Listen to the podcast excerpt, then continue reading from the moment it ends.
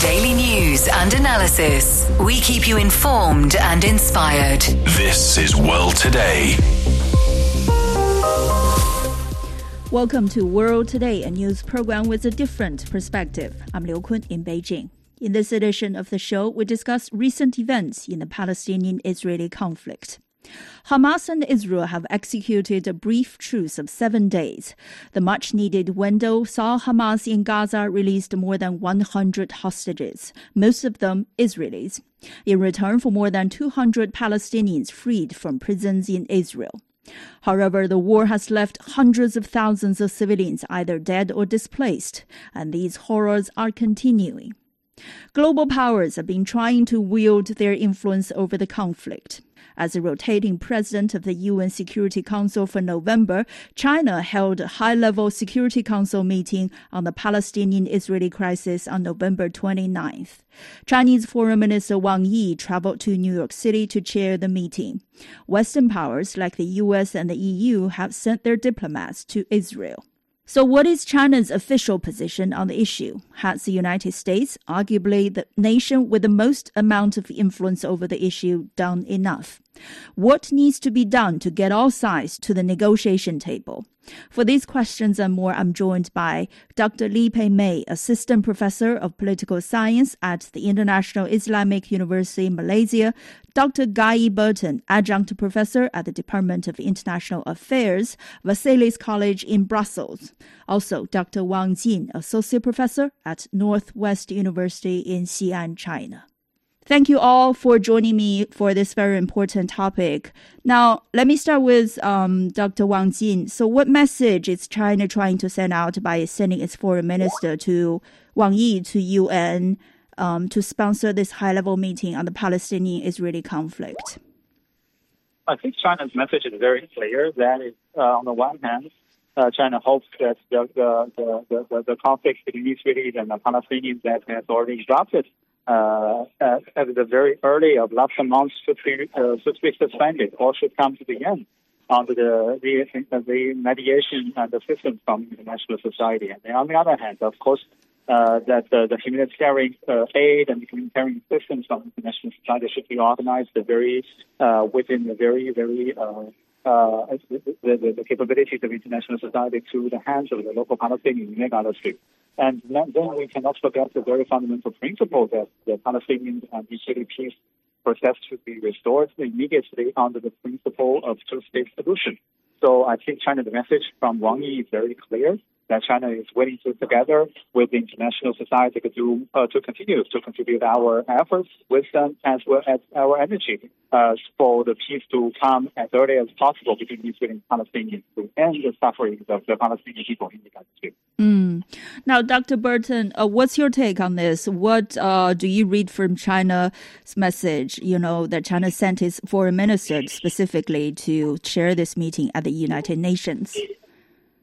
Well, first of all, thank you for having me. And um, yeah, uh, to answer your question, so yes, it is significant that they sent Wang Yi. I mean, I, su- I suggest that this is uh, sending a message. Message. It's very symbolic, but at this stage, it's still primarily, uh, you know, rhetorical. Um, I mean, I'm I, saw, I read what uh, you know Wang Yi said, mm-hmm. um, sort of the five points, but really, I mean, we really need to see action rather than just words because this has been going, you know, it's been it's been since October the seventh that the war started, and yes, we've had a week's truce, but the fighting has started again as of this morning. Mm. Now, uh, Dr. Lee, what is your um, reading of China sending its foreign minister to UN to sponsor this very high level meeting on the conflict? Yeah, for me personally, I believe it's a message for peace. Mm. Because if we look at the latest conflict, which started on 7 October, uh, it has been more than a month right now. So we can see that many innocent lives were sacrificed, including many children and women. So I believe from the Chinese viewpoint, they think it is of utmost urgency. Uh, the conflict needs to come to an end before mm more lives are lost. So I suppose if the armed conflict continues, it's not only about Israel and Palestine, but it could also lead to regional war and actually destabilize the region. Mm. So I believe that this is something a responsible power like China would not want to see. So what what is the message that China really wants to bring uh, to the international community is that uh, it's really important and crucial that we seek a permanent peace between Israel and Palestine. So it's not about ending the latest conflict, but it's more to ending uh, the conflict once and for all. Mm. So if you look at this high-level meeting, um, Foreign Minister Wang Yi also talked about the two-state solution, uh, which is seen as a solution to the decades-long conflict. So um, this idea uh, is not new. Uh, it actually originated from the Oslo peace process, which happened in the 1990s. Mm. Uh, with the aim to actually establish one state for the Jewish people and another state for the Palestinian people, hoping that they could actually coexist peacefully. Um, right. Um, but there was some progress made, but eventually the idea came to an end. So I think what um, Foreign Minister Wang Yi is trying to do is try to revive the idea that you know two-state solution is feasible and we can actually drive this forward together. Mm. Now, uh, Dr. Burton, earlier you said that um, you know at this moment uh, what we really need is action, but uh, isn't it isn't it important that you know the member the per, the members, especially the permanent members of the UN Security Council, first you know try to bridge the differences among themselves, uh, to try to sit down together, try to find a solution on the issue. Oh yes, absolutely. I mean, it is important that the you know the UN Security Council, where China is a, a permanent member, mm. you know, does have binding influence in all of this. But as as it's been difficult to get any kind of agreement, you know, at the Security Council because of differences between countries. And so, look, even though the Security Council hasn't been able to pass a resolution, okay, until the November the fifteenth, right. what we, I mean, there is there is a general uh, international consensus, you know, sort of frustration at all of this because we did have a resolution at the end of October, you know, at the UN General Assembly, not binding, admittedly, but you know, a majority of the world's countries, you know, want to see a ceasefire, want to see this fighting stop. So, you know, yes, it's important that the Security Council does this, but if it's not going to work, then we need to find other ways of making it work. So you've got the resolution at the UN General Assembly, and maybe it's up to countries themselves to start doing something. Mm. Well, Dr. Burton, on that, why is it particularly hard to get everybody on board, you know, with certain uh, resolutions at the U- UN Security Council?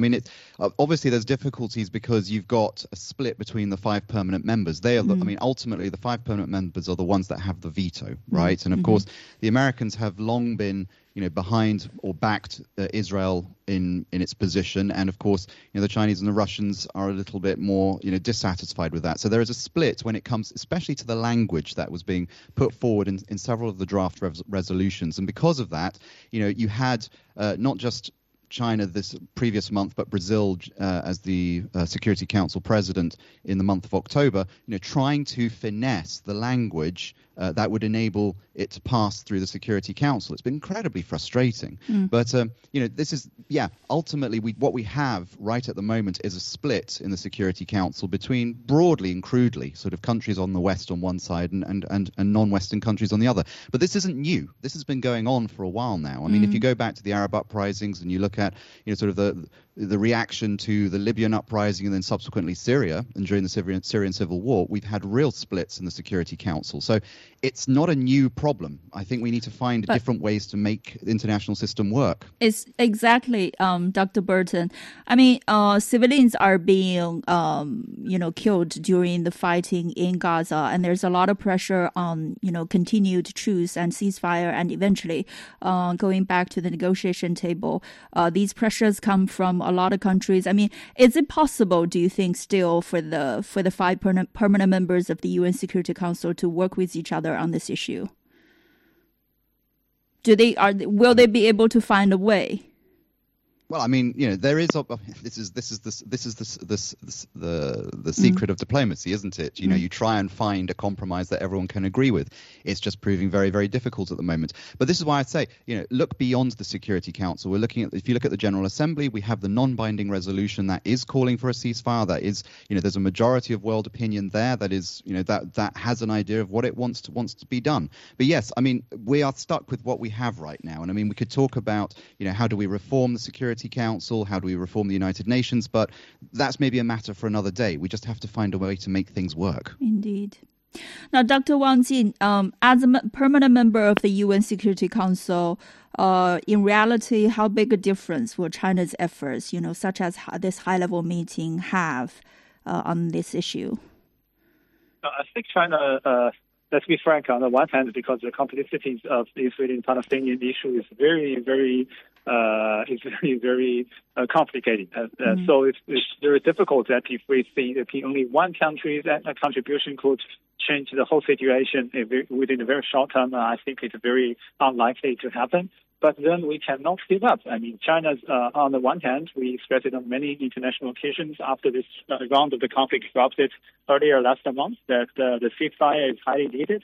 International assistance is very important and also as well the confidence to end the war should be uh, stressed. And on the other hand, on many occasions, as we uh, just mentioned by Burton also, uh, that the international uh, society, especially on the platform, the United Nations Security Council, China contributed our own uh, uh, the, the country contributed our own efforts.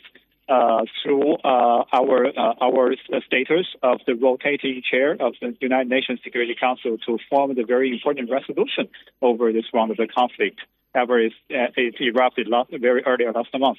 So uh, on many other occasions, China stressed it's very important to insist that the very principle of two-state solution because uh, two-state solution has already been uh, weakened.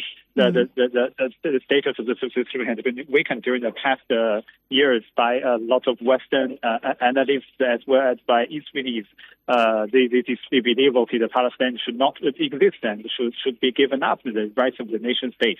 So I think that is why China has contributed a lot. And uh, although we are not able to directly end the war within a very short term, but I think that this contribution should not be ignored because any hope, even mm. if very limited, should be respected and it should be recognized. And this little hope would give will, will lead to the future success of mm. the, the maybe the possible peace between Israel and Palestinians. Mm.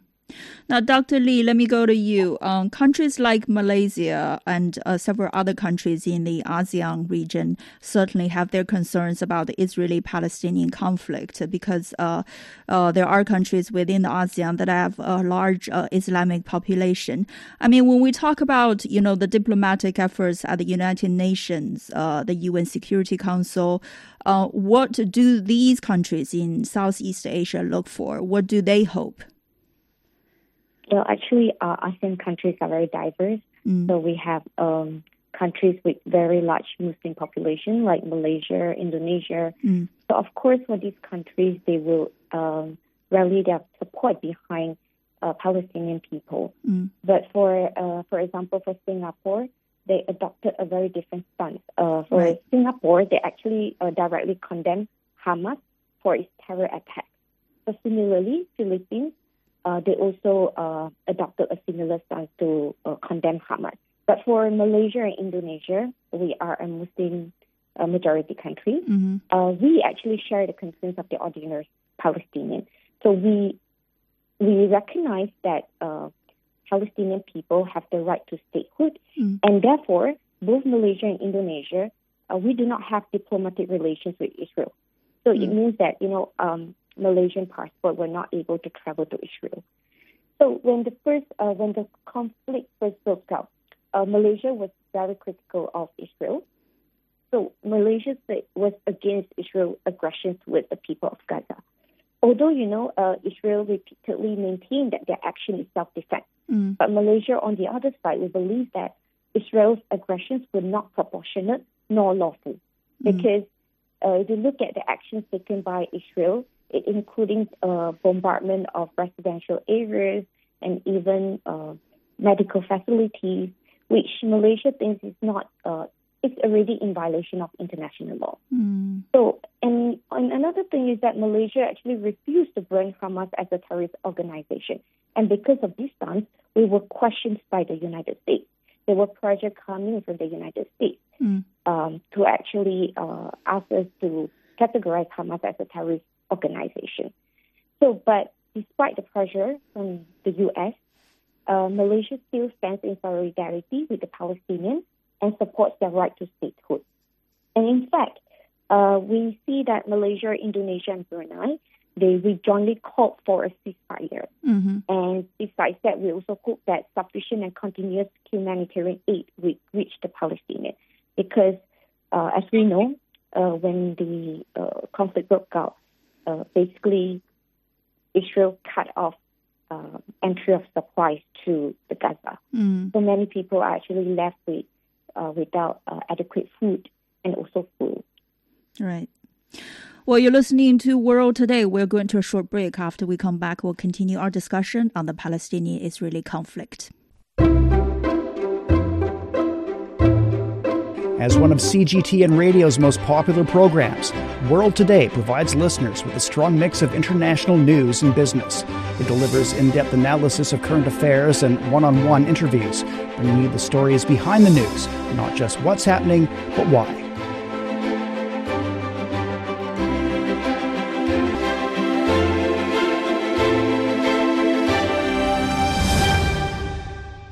Welcome back to World Today. I'm Liu Kun in Beijing. We are having a panel discussion on the Palestinian-Israeli conflict. Now, continue with our discussion. Um, Dr. Wang Jin, how do you comment on the situation on the ground in the past few days, especially uh, this seven-day truce? I mean, what has laid the foundation for the truce to happen? Was the truce well executed? Uh, I think that, uh, during the past few days, a lot of things happened very mm. suddenly. Mm. Uh, we, we know that during the past days there was, as you mentioned, actually the temporary ceasefire, or we call it the truce between Israelis and Palestinians.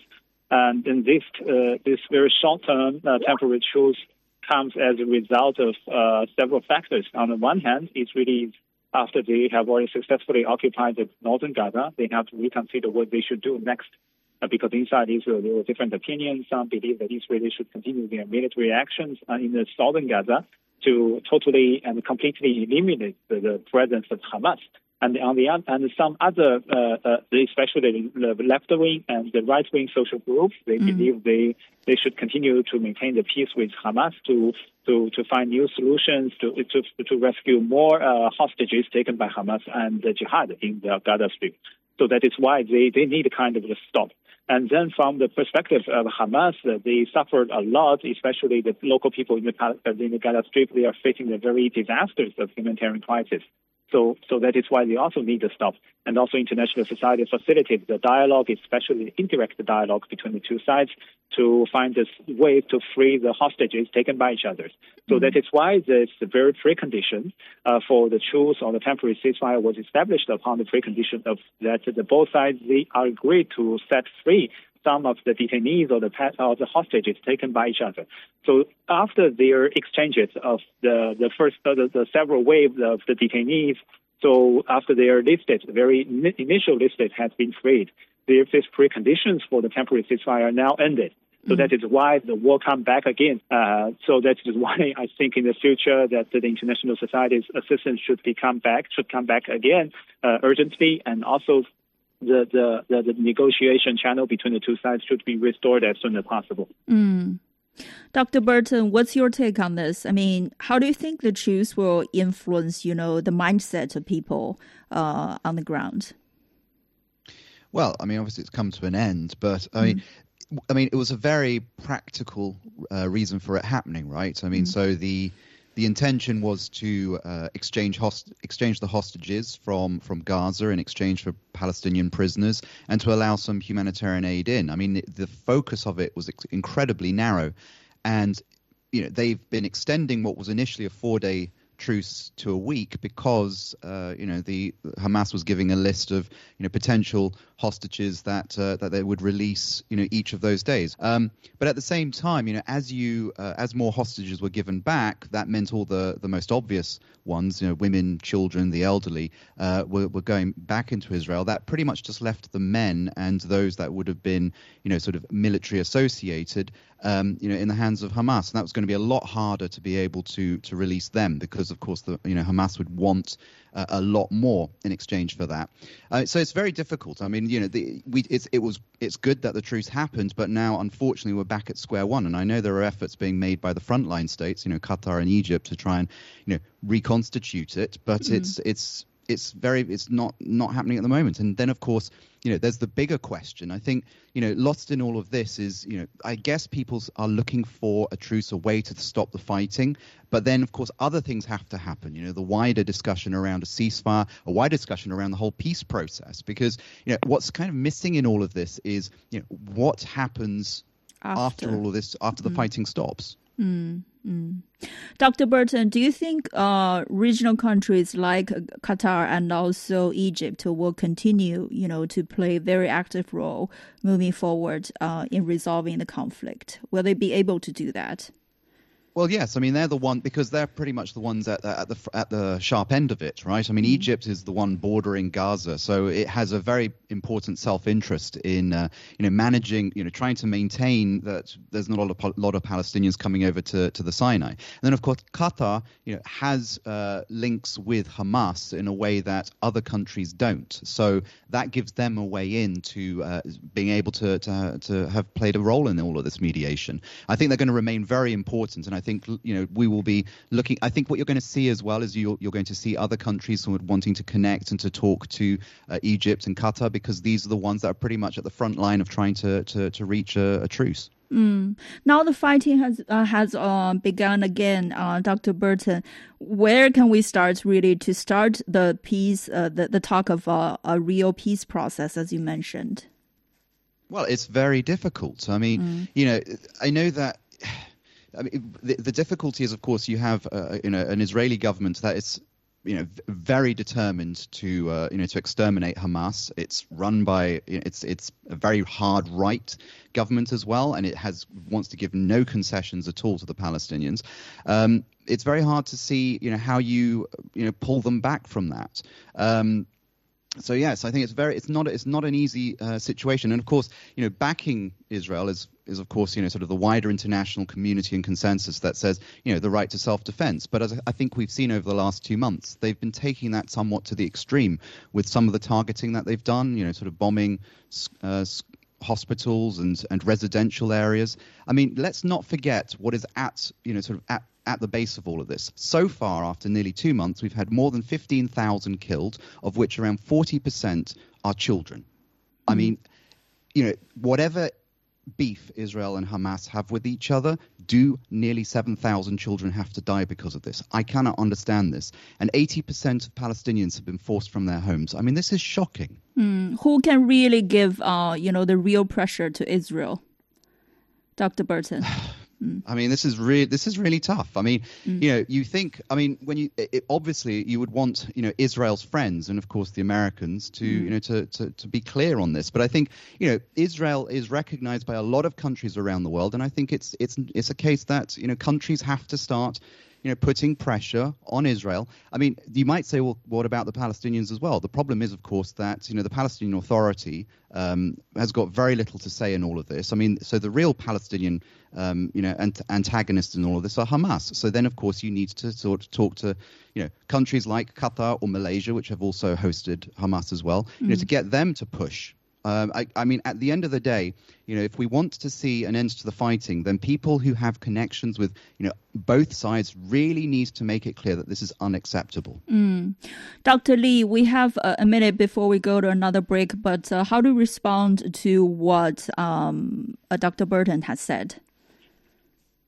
Yeah, I think I agree that it will be difficult uh, to actually uh, find the permanent peace, but but I still think it is possible, especially uh, getting these permanent permanent members to work together. Mm-hmm. For example, with we, if we look at the previous uh, proposed resolutions, many uh, of them uh, were not passed because uh, of the veto, right? Mm-hmm. But if you look at this first resolution, um, I mean, it's a major breakthrough uh, with this passing of this resolution.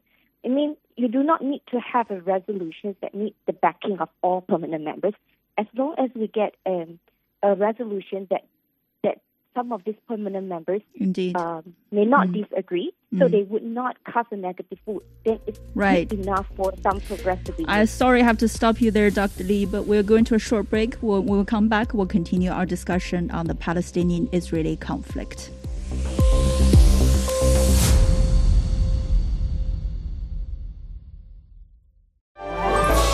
Welcome. I'm Elaf Elad, economics professor and member of the Data Science and AI Center at New York University, Shanghai. On the World Today program, you can find in depth and impartial insight, as well as critical commentary on key trends in the Chinese economy, financial technology, business, and blockchain. To prepare for the world tomorrow, join me on World Today.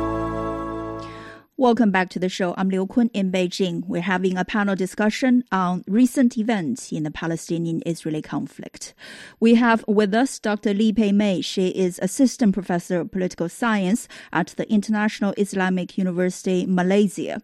Dr. Guy Burton, adjunct professor at the Department of International Affairs, Vesalius College in Brussels. Also, we have Dr. Wang Jin, associate professor at Northwest University in Xi'an, China.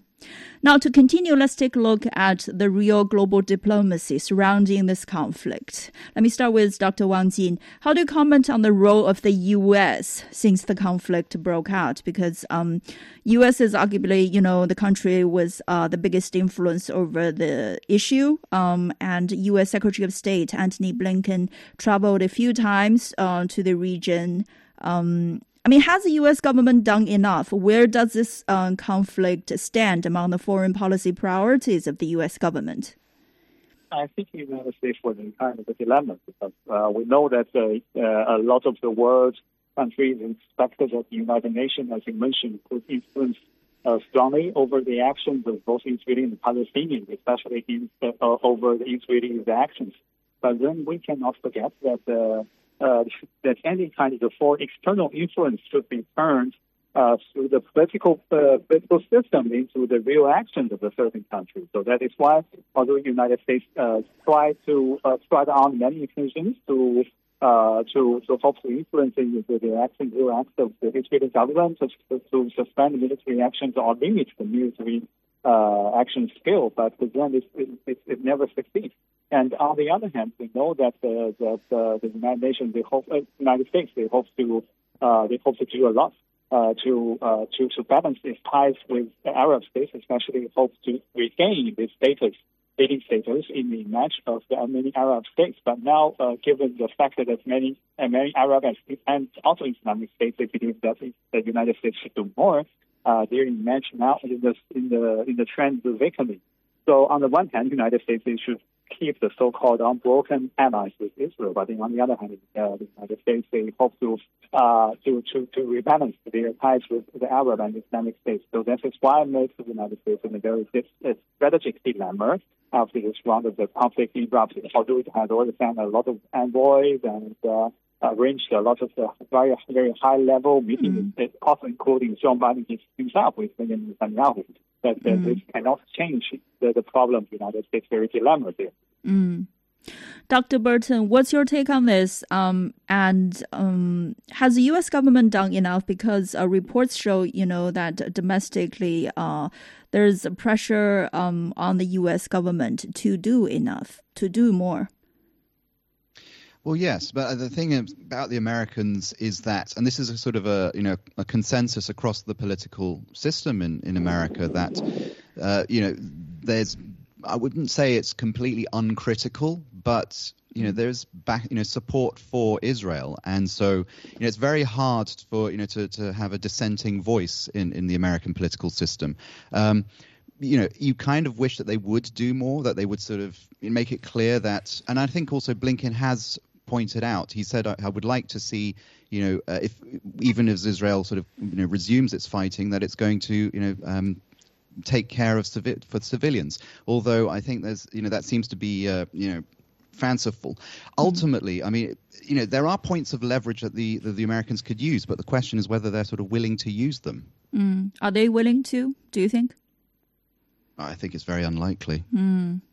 Now, Dr. Lee, uh, how do you think about you know the role by the United States? Because um, as you mentioned earlier, uh, Indonesia has a lot of concerns in this, and uh, the Indonesian president traveled to the White House uh, a few weeks ago to actually you know persuade the U.S. government to do more on this. Well, I think, um, of course, in terms of supporting ally Israel, mm. the U.S. has done quite well in terms of that.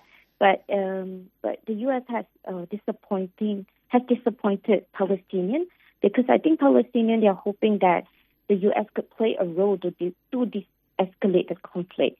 But instead of uh, de-escalating the conflict, the U.S. actually uh, support uh, Israel's right to defend. Uh, personally, I think there are many things that the U.S. has done to actually de-escalate the conflict. One of that is to dissuade Israel from destroying the critical infrastructure of Gaza. Mm.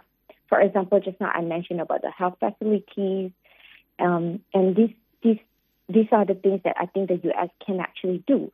And of course, um, in terms of the supplies to Gaza, um, the U.S. should have also should have also dissuaded Israel from cutting off the access uh, to the people in Gaza.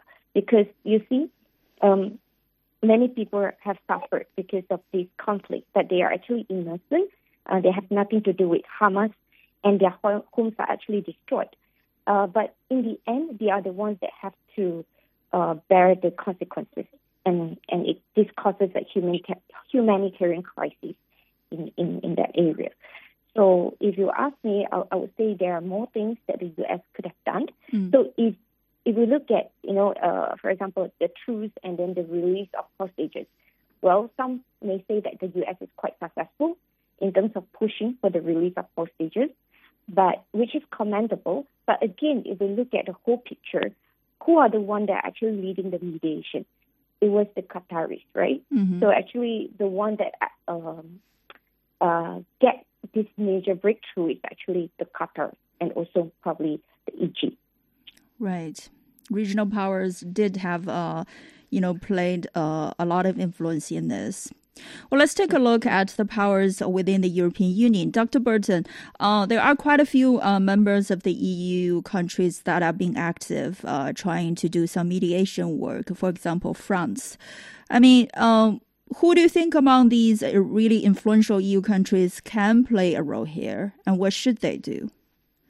Well, of course, you've got to factor in the, that the European Union isn't uh, a single bloc. I mean, it's mm-hmm. 27 different countries, and then, of course, there are other institutions like, uh, you know, the, the European Commission, uh, the bureaucracy of the European Union, which, you know, has its own, you know, sort of leader. Um, you know Ursula von der Leyen, who's had a particular position on all of this. So you you find, I mean, even at the top of the European Commission, sort of differences between the president, you know, Ursula von der Leyen, and you know the foreign affairs person, you know, you know Borrells. Mm. So there's no general consensus, you know, within the European Union or amongst the European states as to how to to go about this. And so, and it, it's in that respect, it reflects something that I said earlier about you know the nature of the Euro- United Nations as well. We talked a little bit about the split in the Security Council and the difficulty of getting a you know sort of a common position.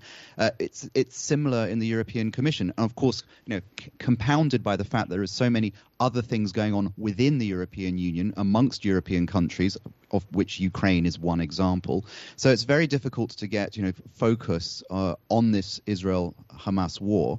Um, and in that sense, I think if you're not going to get consensus across all 27, then it might be just easier to sort of try and look at doing things either by yourself or in partnership with other like-minded countries. I mean, we this is the system that we have. It's not ideal. It's not perfect. Um, you know, we just need to find new ways of working with it. Mm.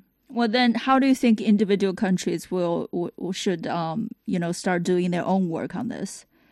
Well, it, obviously, so it's going to be quite difficult. So you have, for example, a country like Hungary, which has been very sympathetic towards the Israeli position, and I don't think that's going to. There's not much space for you know sort of taking into account the Palestinian concerns there. On the other hand, with France, you you have had um, you know Macron he's I believe he's going to be going to to Qatar to to talk to you know those who are involved in the mediation process uh, you know from from from the UAE where he he is for the COP 28 summit mm-hmm. but then also you've got talks from um, you know, from the French as to proposing that, you know, maybe we need to put sanctions on the table. And it's not just sanctioning Hamas commanders, uh, which was what they were talking about a few weeks earlier, but also sanctioning, you know, Israelis. those violent settlers in the West Bank who are mm. attacking Palestinians. Because, yes, a lot of the focus has been on Gaza, understandably, but what has also been happening is that there's, you know, the that both, you know, the Isra- Israeli army and also um, you know, sort of Israeli settlers in the West Bank have been using this as an opportunity to to settle scores, you know, against Palestinians there. Mm. Dr. Lee, um, for ASEAN countries, what have the what have the ASEAN leaders been doing, uh, you know, since the war uh, broke out, and what are they demanding? Dr. Well, Lee? basically, uh, mm. yeah, basically, I think they do not have a unified voice, just mm. like what um, happened in the UN. Uh, we're also very diverse uh, bloc, and when it comes to the issue of Israel and Palestinian, uh, they are very divided. Like I said earlier, um, Singapore will be um, condemning terrorist attacks, uh, but from Malaysia and Indonesia, we are more we're standing and rallying behind uh, the Palestinian people. So uh, for now, I think probably some would say that oh, uh, ASEAN can be seen as a failed uh, mm. organization because we do not have a unified voice. But I think in fact this is our uh, this is in fact the uniqueness of ASEAN, mm. where we we respect the non-interference uh, in each other uh, affairs. Therefore, even though you know uh, Malaysia is a Muslim majority country, and we see how Singapore has condemned Hamas, but we did not respond to uh, we did not criticize Singapore for instance. Instead, we just respect it. Uh, we respect them. And similarly, like for Malaysia, where we refuse to actually categorize um, Hamas as a terrorist organization, the other uh, ASEAN members will respect our stance. Mm-hmm. I think that is um, the uniqueness of uh, uh, ASEAN. Right. Well, you've been listening to uh, World Today on CGTN Radio. We're going to a short break. When we come back, we'll continue the discussion. Hello, my name is Alessandro Golombiewski Teixeira.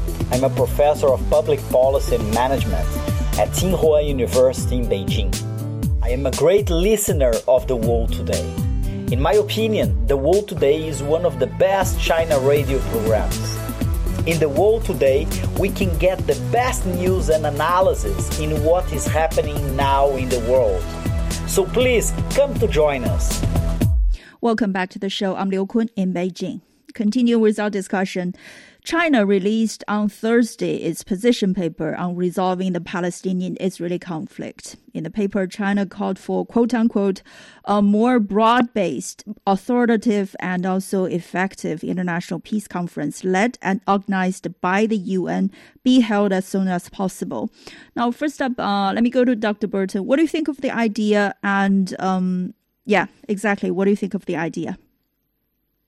Well, I mean, the idea in principle, there's nothing wrong with it. I mean, mm. it's you know, it it says very commonsensical things like you know, implement a comprehensive ceasefire and end fighting, protect civilians effectively, ensure humanitarian assistance, ensure diplomatic mediation. But the question I've got is, you know, who are these people that are going to be engaged? Which parties? Uh, and when are we going to start doing this? Because what do you think? Who do you think should be engaged? If we Mm. Oh yeah, but if we leave if we leave it at the international level, mm. I, I, don't think much is going to happen. I think we need to start dealing with things on the ground. You know, we need to start dealing with the reality of the of the situation, which is that you have a very right wing Israeli government, mm. um, which is very determined to continue with the fighting. Um, you've got a strong, you know, uh, position of of support uh, for to to exterminate Hamas, you know, in Israeli in the Israeli population. Uh, you know, in Gaza itself, you're dealing not just with Hamas, but you're also dealing with splinter groups like the Islamic Jihad. So, you know, yes, Hamas has you know dominates the system there, but they don't necessarily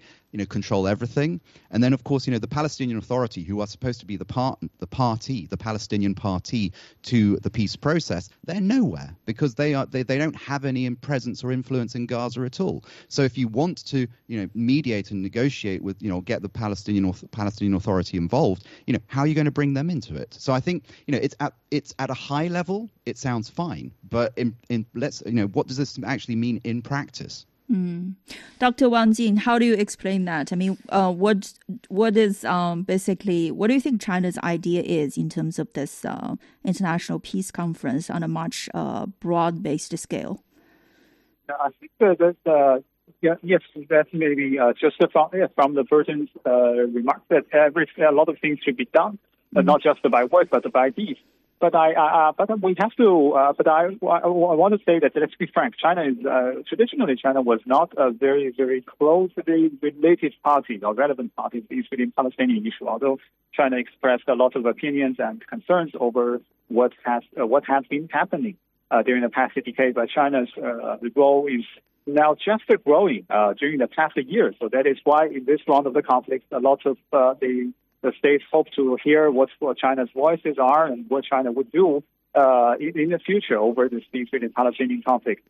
So that is why, uh, on one hand, China, on many occasions, as I we've just repeated uh, on many uh, many times, that China hopes to express our attitudes and our stances on many different occasions. And on the other hand, China uh, we uh, we we through this kind of the this the doc, political document uh, uh, document it expressed very clearly that uh, that our stances and our ideas over not only to end this round of the conflict but also for the future peace process between the Israelis and Palestinians. For example, the insisting of the two-state solution and uh, to stress the, the very highly uh, necessities of organizing humanitarian crisis, especially the reliable humanitarian uh, uh, the, the, the, assistance to, to for the local Palestinians people there. Mm-hmm. So that is why I think that is why we say this document is important, not for today, I mean not for tomorrow, but I mean for the maybe the next few years to encourage the confidence of the international society, also to encourage the peace process between Israel and the Palestinians. Mm. Well, certainly a lot of people are talking about the day after. Well, on multiple occasions, Chinese Foreign Minister Wang Yi had said Israel has long been an independent state and the Jewish people are no longer displaced, but the Palestinian people's right to statehood and their right to of return have been long ignored, which is the fundamental reason why Israel and Palestine have repeatedly found themselves entangled in turmoil. Dr. Burton, let's be honest. Um, what are the ways to ensure the Palestinians' right to statehood, and who do you think should be responsible for that? Well, I mean, to take your, your first question, your last question first, who's responsible for it? Well, ultimately, it's going to be the Israelis and the Palestinians, right? Mm-hmm. And then, of course, you know, the international community backs uh, the peace process, which is sort of the, the framework in which all of this is going to be done. And we, we already know the outlines the outlines of what this is. It's going to be two states. It's going to be, you know, exchanges exchange of land, you know, for peace between these two sides. So we know all of that. We know that it's got to be the Israelis and Palestinians that make peace. No one else can make peace for them. Uh, but what the international community can do is to support them. Now, whether you do that, you know, through an expanded, you know, international uh, peace conference, you know, with with as wider a, a number of other actors as possible, or just you know sort of a couple of couple of agents like you know the quartet or the United States, then fine. But ultimately it's going to be Israel and the Palestinians that do this. The problem, of course, is that you know I, I refer back to the to the comment I made earlier that you have um, it you really have an Israeli political elite that's not really open to making concessions to the Palestinians. They weren't prepared to do it before October 7th, and they're certainly not prepared to do it now. Meanwhile, on the Palestinian side, you know, you've got this split. So you've got the Palestinian Authority, which is in control of the West Bank, and Hamas, which is in con- control of Gaza. Mm. And Hamas doesn't recognize the peace process. Uh, you know, the Palestinian Authority is the party, the party and the partner to the peace process, but they've got nothing to say or nothing to do about about what's happening in Gaza at the moment. Dr. Burton, about the political or the right wing political force uh, in Israel that you mentioned, uh, what about the support they receive in Israeli society? Yes, absolutely. I mean, you know, Israel Israel has been on a rightward tra- trajectory over the last 20 years. Um, you know, it, there is a very small, you know, very mm. very small part of of Israeli um, pol- politics that belongs to the left or the center. I mean, so you're dealing. It's very difficult because you're dealing with a very, very small peace camp, um, and and they do not have a lot of support in Israel now. I mean, part of the problem is that for the last 20 years, you know, Israel has lived in this status quo of containing Gaza as kind of an open air prison, you know, of maintaining the, the, the settlements in the West Bank, and it's been very comfortable for them. While all and Netanyahu, the prime minister there, has never wanted, you know, a, a, settlement. He always says that he doesn't have a Palestinian partner for peace. Well, he did. He did. He had the Palestinian Authority, but he mm. sidelined them.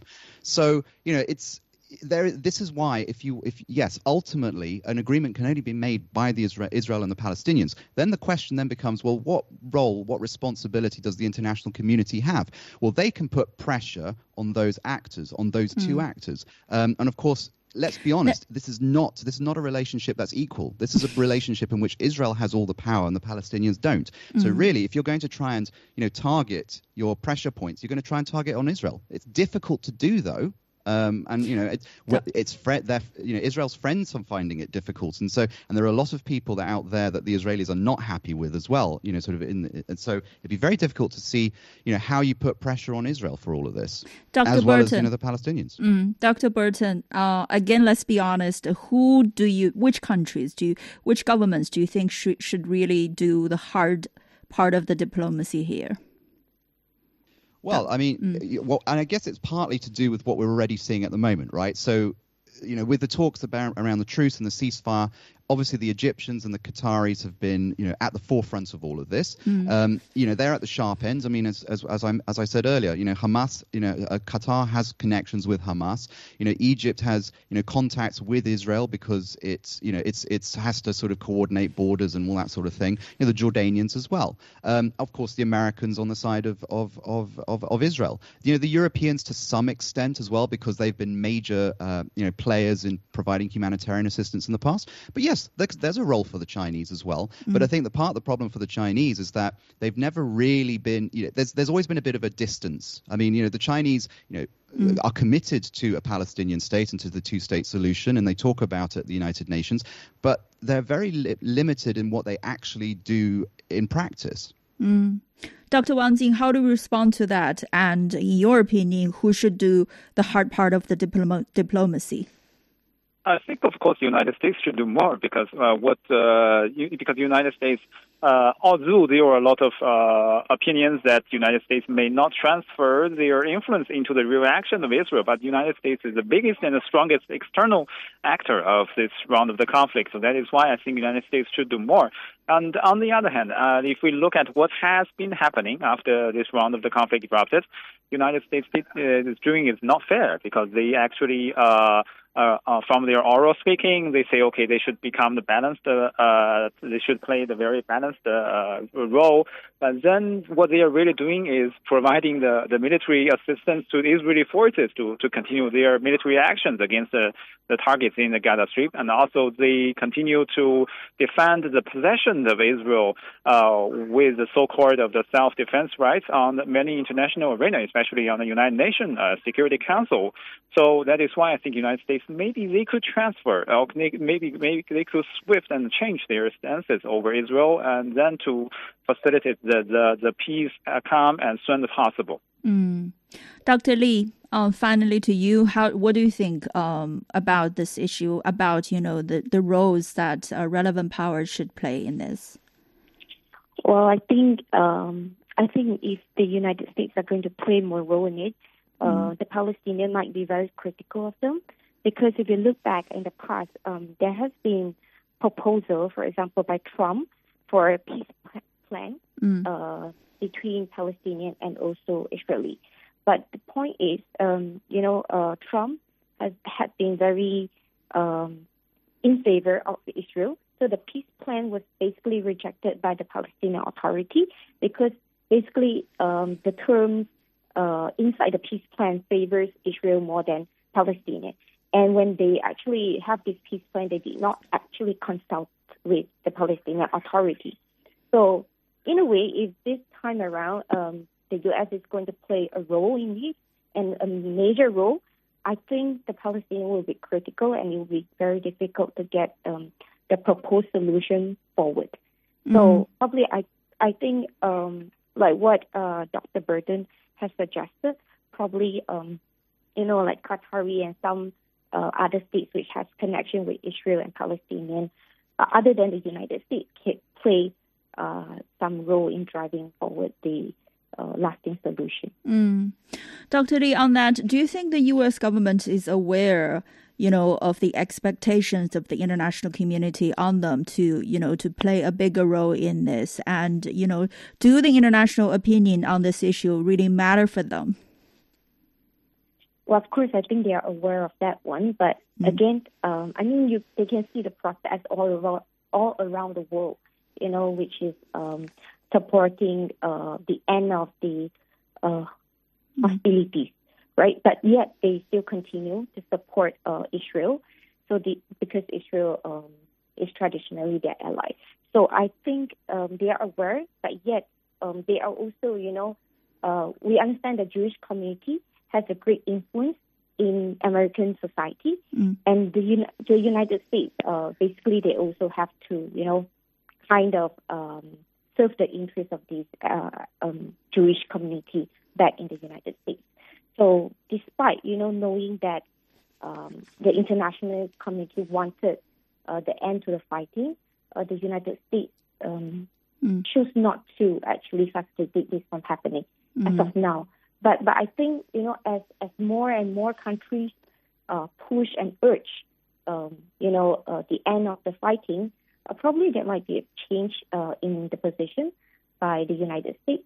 And in fact, now they are talking about you know trying to promote this two-state solution, right? Mm-hmm. Um, one of this this is one the two-state solution is one of the common ground that all the five permanent members agree on, and so I think this could form the basis of the negotiation. Mm. So, but how this two-state solution is going to, you know, turn out to be, um, yeah, we don't know in what form. But I think this is a good starting point. Uh, but ultimately, I, I agree with what Dr. Burton said just now. Um, in order to get this two-state solution forward, first of all, they have to uh, solve the division within Palestine. So there is like, you know, uh, of course, the Palestinian Authority might agree with this two-state solution, but Hamas would not agree. Instead, they mm. the ultimate goal is to get Jewish out of the land.